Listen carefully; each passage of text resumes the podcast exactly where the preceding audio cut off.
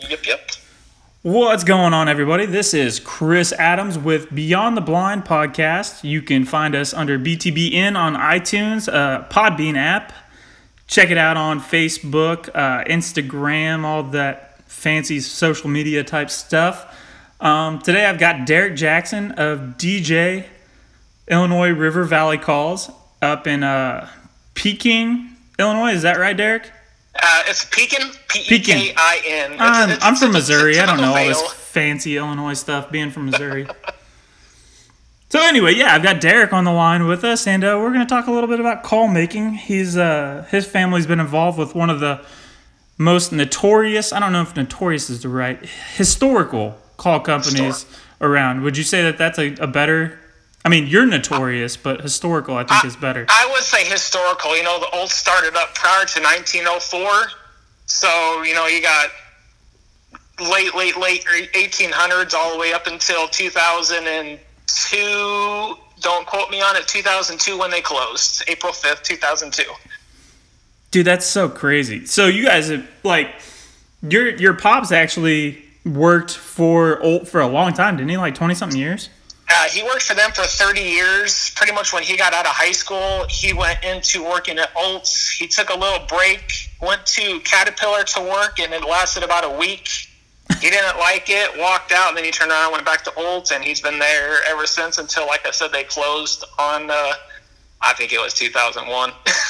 2001. And since he had been doing it forever, might as well just keep at it. And That's did, right. So did he, like, uh, I don't know, how did he get it, like, move from the transition to Olt to his own shop? Did he just go out and start buying similar stuff? Like not buying similar stuff, but like equipment. He already knew the process. No. So after Olt shut down, you know, as everything goes, after you shut down, then you know you got to auction, sell everything off for the whole money aspect, to pay your bills or whatever. So he had caught a glimpse in an ad in the newspaper because they had a publicly announced, you know, that they were doing the auction on legality. So he went down there actually, and he bought everything from that auction that they had. So any kind of machinery, jigs, dies, anything that they had, you know, that they didn't take after they closed because they did go in, take a few things, you know, some of the product and all the other stuff. So he bought everything else that they didn't take at an auction. And that's how he got everything that he did for the machine wise that came from Olt's but we did when he started up. You know, we you had to get the bandsaw, the lathe, drill presses, and all the other stuff. You know that we had to get, and the laser. And so, you know, that's kind of how we caught up into a lot of the other machines that we don't have because right now we run one, two, three, four. We, we got like seven lathes in our garage. Jeez, man. So bandsaw laser, but you know, that's how he got a lot of the stuff that he did was from the auction after they had closed down. Nice. And I remember it wasn't even when we were talking about this interview, but back in the day, I, I looked at your guys' website. I saw that you were kind of like the the innovator in bringing into the more modern acrylic J frame. Was that kind of how that happened, or did I read that wrong? This is all from no, memory. It, it, it, was me who got started on the acrylics. You know, Dad, he had his basic wood line, you know, the like Olt's did. They had the 800, 77, 66 DR. And I don't even know what kind of got me into wanting to do acrylics because I started here in 2003. We started February 14th, Valentine's Day on 2003. I was working here, and then you know it was kind of over the years. I would go find a little part-time job to kind of make up for you know some of the money when it was slow here. And honestly, I, I, I like I said, I couldn't tell you what made me get into acrylics. Just I, I wanted to do something different. You know, we took and channeled the company to keep up with the curve with acrylics because you know you kind of have to. You can't just kind of stick with woods, and you know it's done us really well. So when we stopped, we swapped into acrylics, and then you know we got into what the uh, acrylic swan call, which took off really well for us. You know the K11 went, we went acrylic with that one because it's cheaper. So I mean, it was, it's been quite a few years. I think it's only been like four or five years that we've been the acrylics, and it's done very well for us. So it was actually a really good thing to transition to to be able to keep up with everybody else. Well, because you, know, you, take R and T, if they wanted to swap into acrylics and they just stuck wood, you know, where would they be at? Or right. even if you take, or even if you take Olt's, had they kept up with how everything was going in the hunting world, you know, they probably still would have been able to keep up and then open if they had just transitioned to acrylics. They could have kept their wood line, the plastic line, but just, you know, upgrade into an acrylic, and then, you know, I think they would have been just fine. Well, But yeah, it's keeping with the times. Oh, yeah, you have to. and it, it's kind of a it's a tough thing because you guys are one of the one of the you know you guys have that tie to the history of Olt has been around so long and you guys are connected to that hard rubber you guys still do a keyhole don't you Yes, we still have the old original hard rubber keyhole, just like Olt's did. okay And cool actually, the same company that molded theirs, we actually they mold ours. okay so so- there's there's a lot of I am from Missouri and I am probably the most ignorant to cut downs. I do not blow a cut down. I've had one and did not like it because I suck at it. And uh, I had Seth see- Fields make fun of me do it for like he was like a there, there, there, there's a common mess up when you talk about the cut down world, and I'm sure I might catch a little flack on this, but you literally you, don't blow a cut down, as they always say. Like the guys down south, they'll tell you either chop into it, kind of, or bark into it, but you don't actually blow it because your air presentation doing the cut down compared to your J frame or any other call out there is completely different in the cut down world. But you also have a 15,000 inch reed and a super high slope going on, unless you know you kind of file it down, And when people talk about the cut downs where they actually make it a little bit harder, or easier to blow. But initially, you don't actually blow into a cut down. okay. See, like I said, I'm so ignorant with cut downs. I'll be the first person to admit it. Um, You can always learn. I've seen you talk about it a lot of different times with the the old keyholes, the way it was manufactured. Everybody had all different ideas of how they put the keyhole. What are some of the? Oh. I've seen you correct people doing it before, and might as well just put it out there now since you have a voice rather than through type. What is that thing that people always say about it, and what's the actual?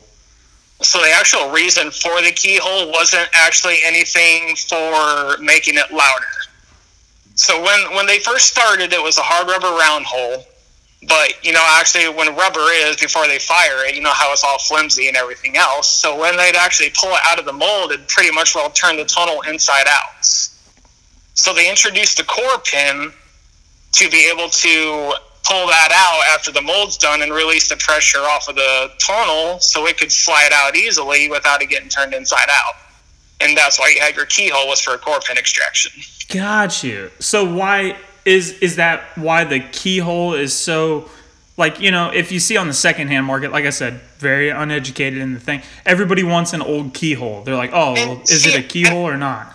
And I, I don't get that. I mean, don't get me wrong. You, you get your earlier 1939s, late 1939, because that's when they made the transition after the mold.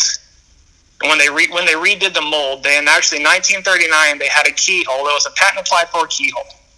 And then up until ah, man, you might take in your 50s when you, you're still early keyholes, you have those nice good grinds on them because when World War II got over with in 1945, the first year after that, they sold over 200,000 keyholes. And up until then, they ground every single one by hand and tuned it. And then they got the grinder, which we have. And then they started putting a machine grind on it, and it actually took more off with the grinder than they did by hand. And then when you started getting your really different tone difference, was because of that machine. So if you can find an early keyhole, yes, they sound good, but I don't think as good as the round holes because the round holes have a super high lift on them that you can just do more with.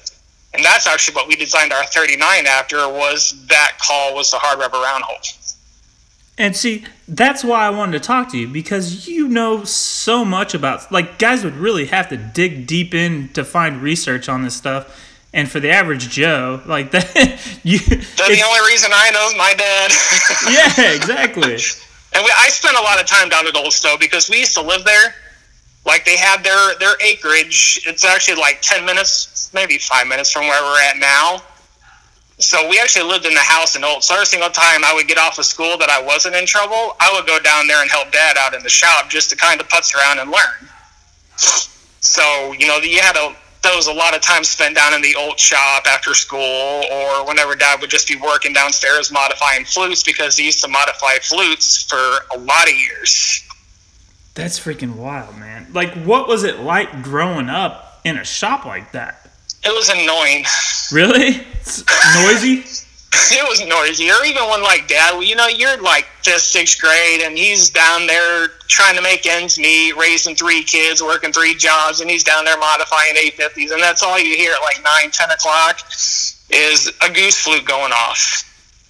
But it, it was really, it was really neat though, you know, because there's a whole process to it, and it's a whole different process from where we are now you know, you go out there and you can go to, uh, was it Webfoot or Pintail, and you can buy a jig, and all you kind of have to figure out, you know, is your your drilling and cutting. But if you take like your old 66 or 800 or 77, you know, you got four different pieces that you have to have everything perfect because all the, well, you know the old calls, don't you? They got the old aromatic cedar tonal parts and everything. Yeah. So we manually cut all those by hand, sand it, and groove it and then you have to glue it in and adjust it that way instead of just slapping a reed and a cork in it and then doing some fine adjustments on your sanding.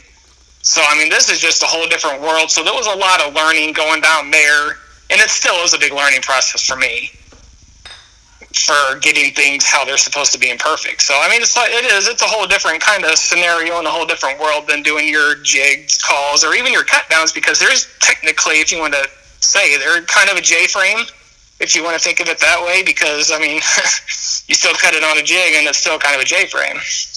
Okay, so I've heard this a thousand times, and people talking about different cut downs, and that's not a cut down. This isn't a cut down. This is a cut down. The way I understand it is, it has to be from an Olt style tone board and cut modified to be a cut down. And like I said, I have no idea. I'll be the first one to say that I am ignorant when it comes to cut downs. Is that? Well, I, I think that's more on the competition level market. I mean, because if, if you, I've heard a few people say, you know, a cut down is basically you're kind of modifying a call. So I mean, you could take a, a jigged call and quote unquote kind of put like a cut on it if you went and call that a cut down because it's been cut. But I think on your on your terms, like you were saying, because I know I've heard Seth Fields mentioned it, and then I think Spencer Halford had done one, and Jimbo had done a few of them, and they will sit there and say, you know, yeah, it's going to be after the old keyhole or the round hole, depending on, you know, what style you like better. Because I know you got, you know, Spencer's got his brute, his for his cut downs, and you know the R&T's Mondos, and I know there's a few other ones out there that's modeled after the the PS hard rubber D2 and even the reeds are huge too because you know it's a 15,000 reed compared to a 10,000. Unless you know we have our Quincy, which is a 20,000 reed. Jesus. And then another misconception too, you know, with the cut down, some of them will tell you that they started in Arkansas, which that wasn't true either. You know, they started up um, up here in Quincy, Illinois. Yeah, is where the where, where, where the first cut down started at. Gotcha. Like I said, I'm completely ignorant to it. So like I it's always fascinating to me because you know we just don't do any like where I grew up hunting we don't do cut downs. Like no it's pretty rare to see a mondo or anything like that strapped on somebody's lanyard where back well, in the day everybody water. had an Olt it's, it is true. I mean like i said you know you take your old your stock keyholes the early ones or your hard rubber round holes. If you can find a stock one dude those things sound amazing with them hard rubber tonals and even the super super early round holes had actually a spring sheet hard rubber reed. Well, that's what I was. Thinking. Don't a lot of them have that? Uh, so it's just the the earlier ones have the hard rubber reed. Like when did they go to mylar? Oh man, the oh, I want to say some of the round holes did have. I'd have to dig. I know they stopped after a while because they, there were only six that there were six thousandths thickness reeds and they would break really, really easily because naturally, you know, it's only a six thousandths hard rubber. Hmm. And so that's when that's when they made the switch. Actually, I think they went and went to black, and then after the black, they went to white. Gotcha. The black vinyl, then the white mylar. But there was actually an older gentleman. I don't know where he was at, where he was located, but he had sheets of that spring sheet hard rubber, and actually people tried breaking into his house to steal it. That's insane. Yeah, it's, it's a little wild in the call world. yeah, they had to know exactly what the heck they were looking for. That's for dang. Oh yeah, yeah, yeah. the average crook is not stealing in jumping in to take your air conditioner copper and your uh, thick. No, we're gonna steal your string sheet hard rubber. yeah, right. That's wild. But that was the neat thing about Olt's. I mean, they had your during the Magnum line. You know, they had German silver for the Magnum line, and your you know you just had a whole variation of different stuff. And we kind of carried that over here. You know, with what we do because we did the 99M, which is our the metal reed, but it's not like a Reelfoot style because it has a flat. I shouldn't say it's not like a Reelfoot style. It actually has the reed wedge and the reed base instead of just a flat tone board with the uh, with with the, with the wedge part in there. Like a like a Louisiana style tone board. Yeah. You guys are. Yeah. It's got like the the J frame style cork notch type situation. No, it's actually well. You, you've taken apart a '66, right, or a DR? I have not. Oh, okay. Well, it has an individual reed base, reed, and wedge. I, I, I, I can get a hold of you and send you pictures at one point in time, maybe after we get done talking. But it, it's just a three-piece design. It's, I, it, it's anyway. well, it's cool, man, because like talking to you, like I've talked to other call makers and learned out about their history, but your the way that your family is attached into the call making world is a history lesson. Like it is, it is. there's, There's so much, man, that uh, the surface people just don't know. You guys have your customer base, and you you have yourself, dude. Like th- your call making skills are ridiculous. Like I saw you got into checkering, and Yeah. you're you're the master of the clear acrylic. You guys have the the bleach method that's top secret that I've seen a few call makers get into. But your clear work is ridiculous, and your woodwork is just like it's taken off from the old school, you know, D two that everybody knows, Olt wise, to Oh, yeah. your work is just phenomenal, man. No, well, I appreciate it. It's been a long, it's been a long haul out there, but you know, there's there's a lot of guys out there that do some absolutely just amazing work that put me to shame. So take Brad Samples. That dude is a genius. Love his work. Yeah, but that's like saying that I want to play quarterback and trying to compare myself to Tom Brady. Brad Samples is ridiculous. yeah, that dude's ridiculous. You can still be Aaron. Rodgers and accept your own, you know, be happy about your own. You're It probably not Aaron true. Rodgers. You're in Illinois, but uh, you know, But it's it's been it's been a road though. It's it's, it's been a lot of learning. I, I can tell you that one. It's and I've gotten a lot of tips off of. I still ask pointers from people on pages. You know, I, I still get help. So I mean, you're you're never done learning. so I got help from Dad here on our side and on the acrylic side. I'm I still get pointers. I have reached out to a few people for you know like my J frame calls you know, hey, what do you like about it? What do you not like about it? You know, tell me what I need to do to make them better so I can improve my call. And I ain't afraid to ask for help. So that's always one thing that I'll I'll do if I need help. that's cool, man. What does your pops think about the way that uh, you, you know, your approach and call making just being different from what he grew up, you know, what he worked his whole life, putting bread on the table. Of course, he he, lo- he loves me being here. He gives me crap though because you know it's acrylics and he's old school, and he, of course you know how it goes with the older generation in acrylics. Uh, why, why would you want to pay one hundred twenty five dollars for a call when I can pick this one up for thirty forty dollars? You know we still get that all the time. yeah, yeah. Well, of course. We've had phone calls asking what our most expensive call was, and at the time before I started, you know, he had the laser set up with the checkering on there. You know, it's like a hundred bucks, and the guy just hung up on him because it wasn't enough. It wasn't expensive enough for him. I'm like, dude, y'all are crazy. So somebody wanted a more expensive checkered call. Well, I think he just wanted it, our most expensive call that it was, and at that time, that's all Dad has was that call before I got into the acrylics. That's And they're like, well, it must not have been good enough because they hung up on him. that's so weird, man. That's I've had one girl contact me last year. She goes, "My grandpa was a millionaire. What's your most expensive call you have?" I'm like, "Uh, "Let me let me see what I can find." I was just, you get the weirdest phone calls, and you, never expect it. You know, we get phone calls from all over the world. You you know, you go to work, you wake up, you don't know. You know where you're going to get a phone call from or an order from because you know we sell worldwide. You know we've done Estonia, Egypt, uh, Germany, Denmark, uh, Iceland, Ireland, um, Australia. It's it's insane. that's So wild. I mean, what you- you- what type you of calls are you selling to a place like a, a Denmark, Iceland, like a, or I know they had the gray lags. Are you selling? They have the gray lag. You got your pink foots. You know, it's funny. We sell just a regular 66 mallard call.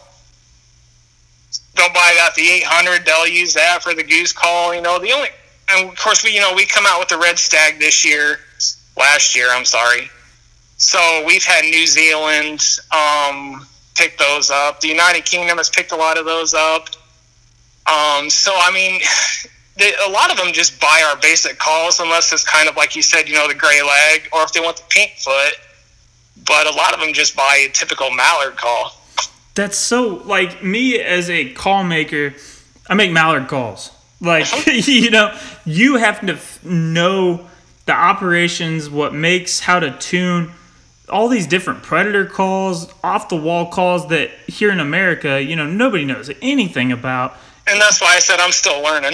Yeah, man, I can imagine it. Like I'm sure your pops is still learning. Like that's a lifetime's worth of knowledge. Even the, even the swan call, I'm still learning on that, getting that puppy down because we sell a lot of them. So Have you ever gone out and gone swan hunting? I don't like we don't have any We- opportunity around here, but we went out to Swan Quarter. Oh man, I'm gonna catch heat if I get this wrong. Is it North Carolina? Swan Quarter, North Carolina. I'm gonna catch heat. But my dad went out there for it had been quite a few months back and forth with Brett Mason and Brad Gerganis. Now, if you ever want to go swan hunting, go check out Brad Gerganis at Gerganis Guide Service. Absolutely amazing. He's always got a guaranteed kill out. And it's one of the best times you'll have in your life because those birds are huge. what does it look like flying in? Like do you can just see it for a mile? like you could at times you can literally stick your gun out and you could smack the swan with a gun. Or if they're coming in and you're putting your decoys out they'll just come in and land in the field with the decoys when you're putting them out. Oh, they're actually field hunting those? yeah. I thought they were hunted all off of like rocks out on the coast. oh no. Well we, we was in a ditch kind of like a drainage ditch i guess. We were, we were sitting in there and we was out in the field maybe maybe a half hour and mine come in. It was my very first shot swan i shot it on the first time i went and got it and then dad he ended up popping one off a couple minutes after that That and how many of them that's came in at once? Like one? do what D- Is it they come in in like groups of three or four, or was it a singles? Or? mine was a single his come in in a group of three That's But so with weird. swans, you're only allowed one a year, so he shot the one in the back instead of the one in the front, so just in case he didn't drop two. well, yeah. Because you only, you only get one a year, and that's it. Well, and that's you said North Carolina, right? I'm one to say it is North Carolina. Like I said, if I'm wrong, I'll catch heat on it. But that's where we came up with that. You know, he, like I said, he spent a few months on it, and then it started out in wood. Then I transitioned them over into acrylic, and well, even with our diver calls, I mean, they, they just took off. Yeah, that's well. That swan call. You said that you've had a couple guys win some world titles on them, didn't you? Correct. Yep. Brett Mason. He has won three world championships out on the East Coast at Easton, and then the um, younger fella. His name is Brett. I'd, ha- I'd have to go back and get it. It's been quite. A, it's been about two years ago, and he's won two. I think it's two world championships on the youth, and they were supposed to have it again this year, but they moved it. And then, of course, with COVID, you know, they had to cancel it, so they're gonna push that back and have the world championship again, hopefully this year. And we're sponsoring that. And depending on where we're at, you know, we might go out there and watch it. That way we can kind of see, and, you know, see how everything's done out there with the World Swan Calling Contest and just check out the show. We've never been out there, so it would be a good time. Did they run it with the rest of the like the World Goose? Uh, I think it is. Like November, is. early November. Oh no, no, this one is um at the uh is it Memorial Day weekend? Memorial Day weekend I'm wanting to say it is because the one out in November, I know you, we went out there and I think that's or was it February? We went out there. They had this big old show at Madam Mesquite. You know, they had a comp- they're calling competition out there, which uh, it might be what you're talking about. It just days kind of blur together and events and. Dude, I can imagine doing it full time and talking to but it is a good people. time. If you ever get a chance to go out there and go swan hunting, dude, you got to take it up. Uh, I've heard amazing. North Carolina is like one of the few places that you can actually draw a tag too, right? Or not a draw Yeah. a tag, but you can go buy a, like. er, There's a few states up north that I think you can draw a tag, But out in North Carolina, I think you, can, you it's like one of the few places you can actually get a tag. And they're and they're, they're cheap, they're relatively cheap. But it's only like twelve bucks. Twelve bucks, dude! You can't think come to like Missouri and kill a dang turkey for less than that. You can't even, but you can't even, you, dude, you can't even get your fishing license up here for that. Well, that's because you live in crazy socialist uh, land. Ugh, I don't want to talk about it. Yeah, I was gonna say, dude, they just you guys are Illinois for Yeah. being in the Midwest is night and day from Missouri, and it's so sad Oh. because ninety nine point nine percent of Illinois is just like Missouri. And, and, and at one point in time, you know, it used to be really good hunting. The deer, you know, the birds. We had Spring Lake used to be like number five in the state for the best hunting, and now it's permanently shut down. Like all, all, all of our parks, like our conservation, quote unquote conservation, got switched over to state parks. So now the conservation fund for the state is gone, and it's all state funded.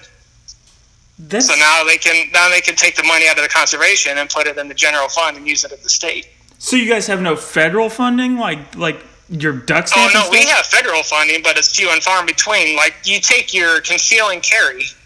The only reason we have conceal and carry is because the federal government literally forced us, the state, to put conceal and carry in. Otherwise, we wouldn't have it. That's so weird, man. There's too Yeah, many freaking is. whack jobs up there. it is too. Man, we got that Pritzker in there now too, and he's just he's got the state in shambles. God, how do you think that has affected your guys' business? Um, I mean, the, the COVID, it's affected it. The of course, you know, it's affected everybody. Um, we we we stay open. You know what? If they want to come find us for being open, you can go ahead. We ain't gonna shut down because you know we can't. Is Illinois still like I know in Missouri we're just like starting to ramp back up opening and everything. Is Illinois not in that yet? We are slowly opening, but everyone's defying the governor. We've actually had two two mayors, I want to say, that's actually sued the governor and gotten restraining orders against him, so he can't really do whatever he's doing. And you know, the governor's wife flew down to Florida and they did a press interview with them, and he's like, Well, you know, back in the day politics would keep your family out of it, so I'm not gonna answer your question. So like, you know, hey I'm God and everyone else you can just so That's so weird. Missouri, we actually had a. Uh, I think our governor is one of like made national news a while back because we're actually suing China for. Dude, I seen Germany was doing that too. They actually sent him a damage bill of like 1.6 million or some goofy number, and they sent him a bill for it. yeah, did you read that dude's letter? It was hilarious. No, I I kind of like keep myself oblivious from politics just because it, it causes a lot of uh, unnecessary arguments. Oh yeah, yeah, so, definitely. and yeah, I just. But you got politics everywhere you go. Right. So you grow up in this call making family, watching your dad do stuff, helping him out. What what was the hunting like when you were you know when you were younger? What was was your hunting kid? situation?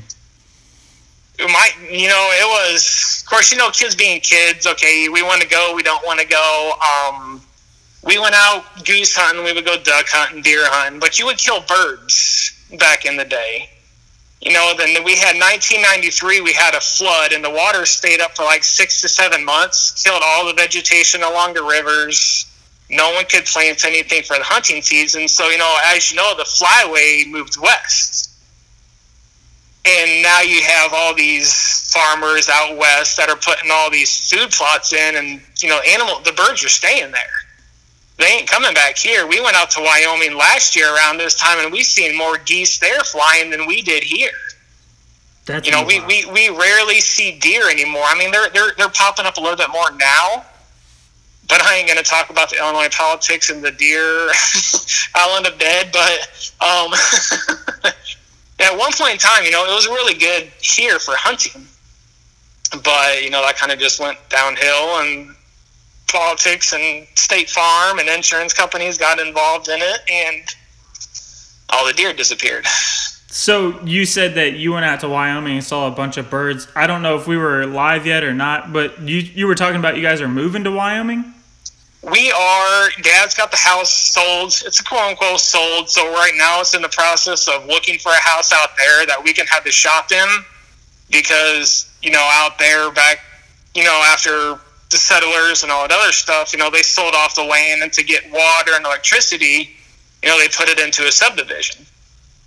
So with subdivisions comes laws and rules, just like with your homeowners association. You know, you have to make sure you can have a business in there. So that's the main thing right now is just trying to find a place that's big enough for the shop and that where we can have it without any kind of issues, you know, where they're they're going to be like somebody's going to complain after three months of being there because they don't want to hear a duck call being blown or a goose call or a swan call. Then you know we're screwed because we have nowhere to go. Oh yeah, my neighbors look at me like I'm crazy when I step outside. Oh yeah. so that, that that's one little obstacle that we have going on. But yes, the plan is we will hopefully be out of here this year. But the name's going to be the same. You know, it'll still be DJ calls, or you know, legally it's DJ Illinois River Valley calls. So So are you guys just- moving out there for just? I don't know. Wyoming seems to be a really really nice state. I've never been out there, but everybody loves it. Wyoming is gorgeous. If, if hunting and fishing and camping or four wheeling, you can legally ride your four wheeler on the road there. You know, all you have to do is just get insurance for it and a license plate.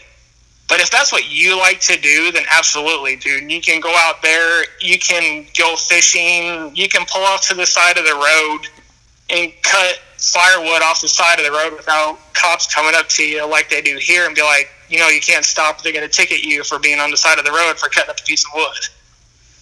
So it's, it's, it's, it's a whole other world out there. You know, you can go to these local stores and they just have bins, wide open bins of grain or coffee beans, and you just walk up there and self serve and walk out.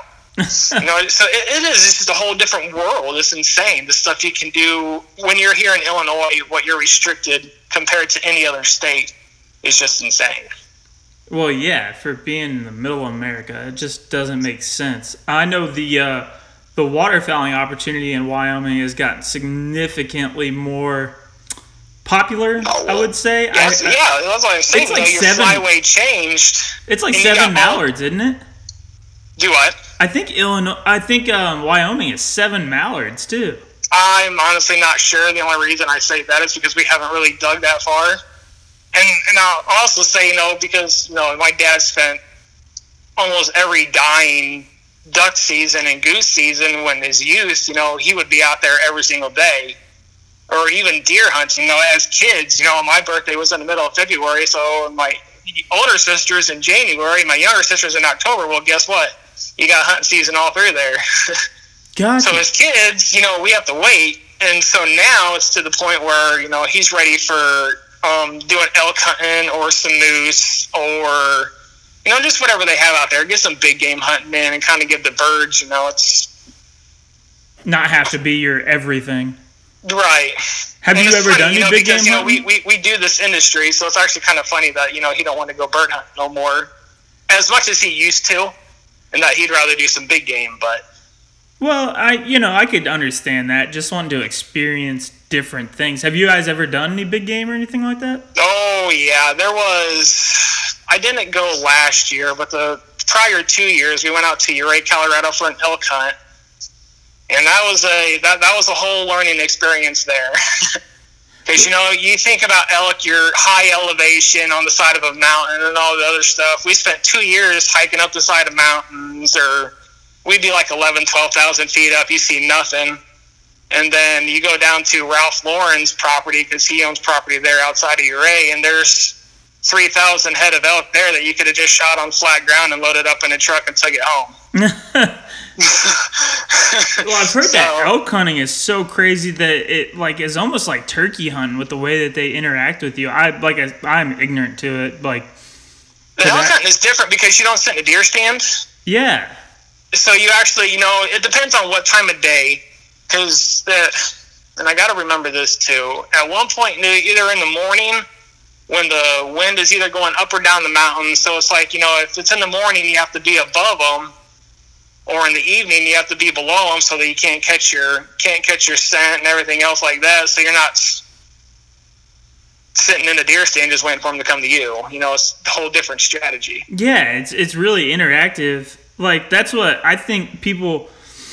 I don't know. I've listened to a lot of like uh, Rogan's podcast. He's a big elk hunter and stuff like that. Uh-huh. And it's I think they just they interact more. Like I grew up, you know, they try to take me deer hunting and stuff like that, and I just have zero interest in it. It it's boring, like you said. Well, yeah, you're you're 15 years old sitting in a deer stand for three hours. Like, well, yeah, I could be out what? chasing women right now. You know. that's right. Dude, even when I was a kid, you know, I had a I didn't have a problem, you know, with going out and hunting, but we was in the goose pit one day on Spring Lake, and our buddy Tom Sonnerman, you know, his the Sonnermans, they all worked at Olt's as well, and he shot and wounded this goose.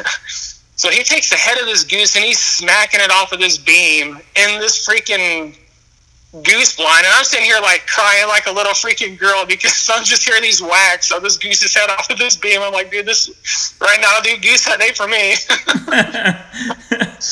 I'm ready to go home, man. Yeah, there's so there's a as a kid, man. There's just I didn't get into hunting until I was older, until I uh, had gotten out of the Navy. Because when I was a kid, I just didn't appreciate that time. There's just so much other Oh, stuff I could be doing. I could be out riding bikes, chasing girls. You know, Oh just, yeah, and you don't, you don't appreciate the time with your parents. And- exactly. And, you know, I, I've been spending a lot of time with my dad. You know, after my rebellious youth and getting into where we're at now. You know, I spent a lot of time with dad and just doing more. With especially you know doing the working here and everything else, so it gives us some more time. How would see you work with your pops? How how many times a week do you guys get in an argument? No, I try not to argue, but there's times that I could just argue with them every single day, but I just leave it alone. It's, it's working with family, man. You're, there's, there's no matter what you I, do. exactly. it's like, oh, hey, you got some political speech going on that your parents are vamping about, and they always sit there and tell you don't argue with your parents. It's like, yeah, well, all right, we'll just let it go.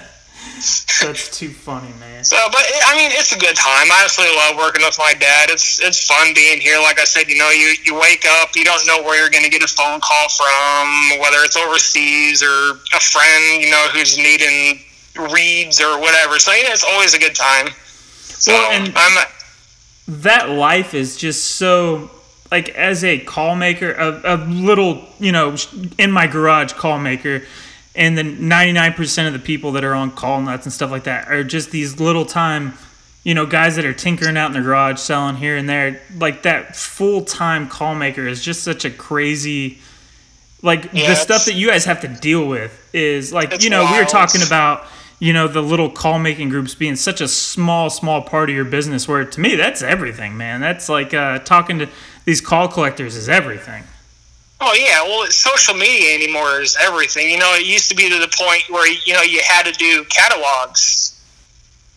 I mean, you you take Matt and or just any any catalog. You know, you're going to spend four, five, six thousand dollars on a third of a page. Where you know you get your social media, whether it's you're using Facebook or Instagram or Twitter, and you know it's you, you, reach out globally compared to where your magazine and you're just limited where somebody actually has to buy it. well yeah So social social media's been good for us. You know, you you reach overseas. That's huge. Our overseas market is actually better than our you know in state market. We Well, sell yeah. more overseas than we do here. the way that you guys are putting out so many different calls too i can imagine and just the specific targeted marketing that you can do versus you know if you put out a call in Mack's people that pick up Mack's 90% of them are going to be you know hunters looking at different stuff Right. um, but you know if you were to go out there and you had a brand new call and you posted it on like a group like call nuts of 30000 30,000 people are on call nuts because they like collecting calls like that's Yep. extremely targeted marketing for nothing Oh yeah, exactly. So you know, you take a magazine through Bass Pro or like I said, Mack's. You know, you might have maybe half of that concentration because you know you, you're not signing up for the magazine or whatever. You know, you just post it on there and 30,000 people see it. So whether you know there, you know, there's a whole lot of overseas people on the pages too. So I mean that helps, and that helps out a lot. You know, because you start getting your word of mouth, and that you know our K, my K11s that we did.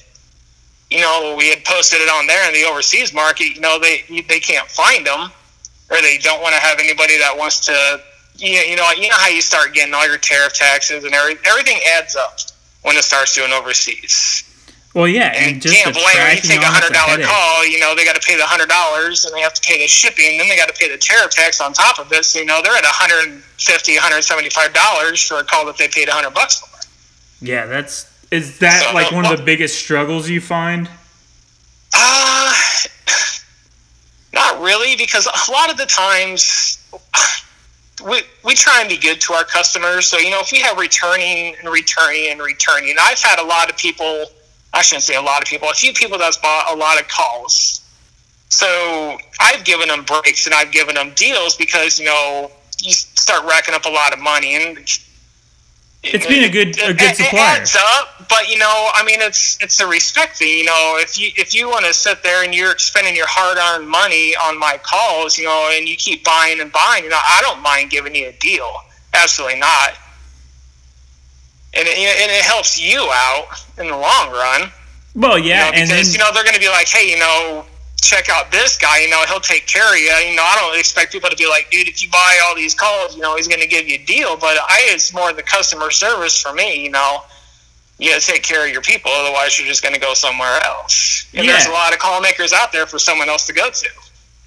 Yeah, yeah, yeah. Like I can totally see that. Like with my returning customers, I always try to give them a little bit of a break. Um, Yeah. I don't know, like how many times a year do you get people that are from all these crazy locations all over the place trying to get you to come out there and hunt with them? We have an open invitation for New Zealand anytime we want to go. All we got to do is just pay to get there. Canada, um, we got friends in Denmark, um, United Kingdom. It's actually the United Kingdom's they're they're in a bad way now. That's the only problem. what um, what other places have you been to? Have you I- have been out of I've never been out of I've never been out of country.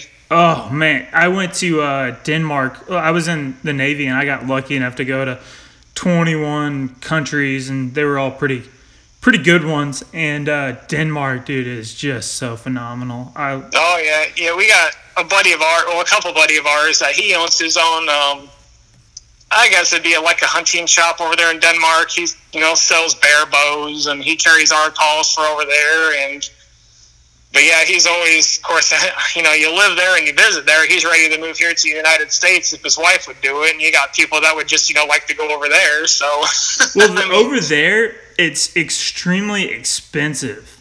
Like oh well, yeah. everything he, is he was. yeah. Go ahead. Oh, sorry. Go ahead. Um, No, he. It's all you.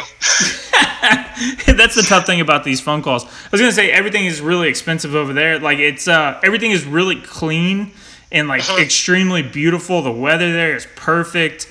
Um, it's a bunch of Vikings, man. They're all, all the women there are six foot tall, blonde hair, blue eyes. Like it's I absolutely love that place on earth. Everybody is so so nice.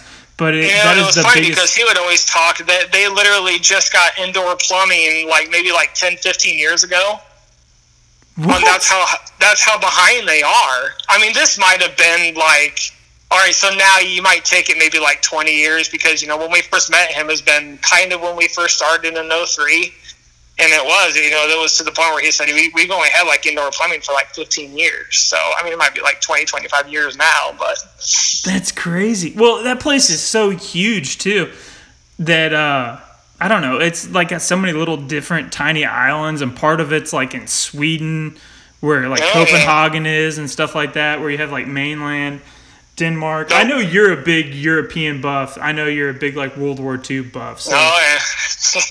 oh, yeah. how did that stuff start, man? Because uh, I know that's like one of your biggest interests outside of Ever since. I was a kid, ever since I was a kid, that has always fascinated me. And I've always caught a lot of flack too for it, but it's always interested me for whatever reason. I don't know. Like, if you've seen, you know, I've made the the German hand grenade, the duck calls. yeah, that's so cool. And the, what I what actually made it stick, I have no idea. And then a super good buddy of mine, that's what he does for a living, is he sells it.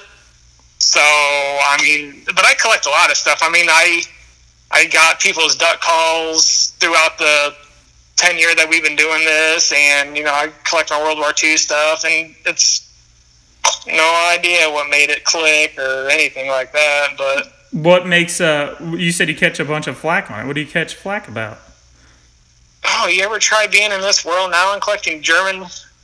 Oh, like the World War II memorabilia, like Nazi memorabilia. Oh yeah, oh yeah. You get called a Nazi sympathizer and all that good stuff. Is part of history. Like it Oh, has I know. nothing Hey, but do. you know how this. You know how today is. yeah, that's true. It people. You know how today is. Well, let's just hope that you don't freaking get in a car crash and somebody goes through and they're like, "Oh my God, Derek was actually a Nazi. well, He, he has all these hand grenades from World War somebody's II." gonna get rich by the time I'm dead, man. Well, hopefully they don't sell them for what you told somebody you paid for it. Nobody knows what I paid for it. Well, there you go. That's even worse. I'll be like, hey, I'll tell my dad, hey, get a hold of dude and just have him buy it all back. He knows what it's worth. That's too crazy, man. It's a it's all pieces of history that's so interesting. Oh Like- yeah. Just the way stuff was made is is always fascinating. I think to us as call makers and people that work with their hands, watching other people like how stuff was made in different time periods, different countries is always fascinating. Actually, really cool. Speaking of, you know, the World War II, you you you remember? Did you ever see the old old PSO to P17, the mouse squirrel call? No.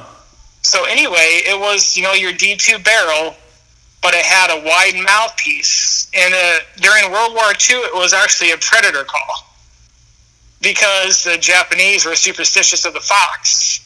So they was going to send all those calls over to the soldiers that was going over to Japan, and you know because it was a mouth call, they could hold it in their mouth and still use their rifle. And when they were going out and cleaning all the trenches or foxholes, whatever they were, they would blow those calls to get them to get up and move out of their spot and just pretty much all shoot them dead when they hopped up.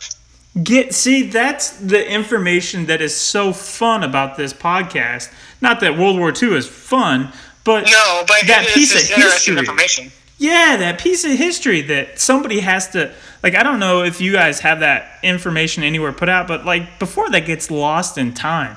Because who the heck Oh. knows that?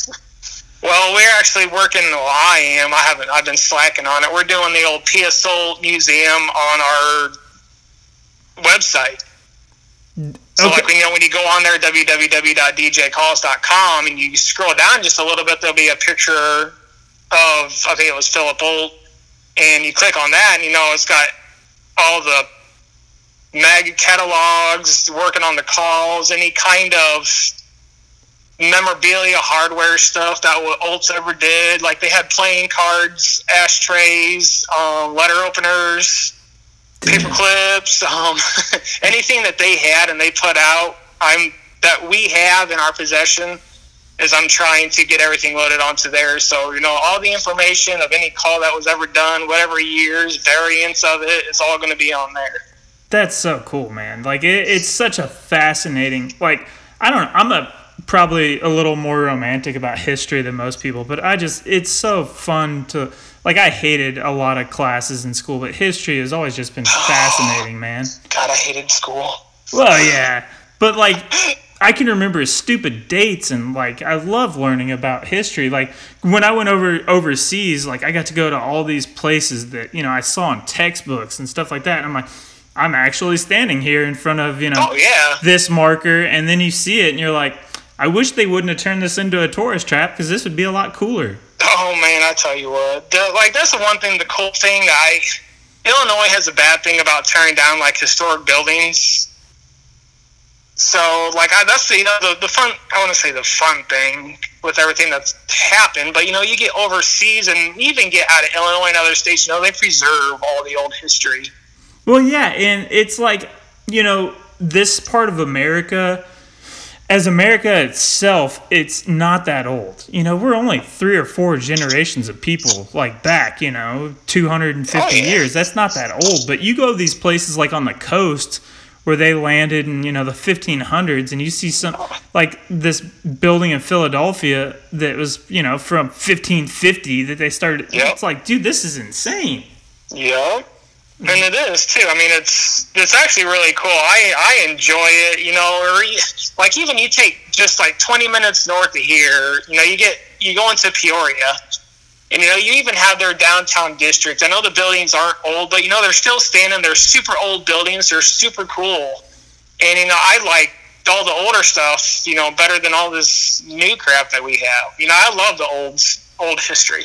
Yeah, it's just an appreciation for it. And like, you know, I was saying the appreciation for how things were built and done. And you can look at it like I, you know, I can weld and stuff like that. I took some welding school, and then I go into different buildings, and I always am like, eh, that dude's welds freaking sucks, man. You like, start nitpicking everything. yeah, yeah. But then you see some stuff that's really, really old, or you'll see pictures of dudes in New York in the 20s building skyscrapers, and you're like, Dude, oh yeah, you get the World Trade Center, or, or, you, or you take even in France, and you take all the ones that were building the Eiffel Tower, yeah. and you, know, you Oh. got these dudes walking on these I beams and these little look like they're little half inch freaking beams, and they're just walking on there smoking a cigarette, eating lunch. I'm like, dude, y'all are crazy. Have you? I uh, I was listening to this podcast a couple years ago, but it was a video of the first dude who developed a wingsuit.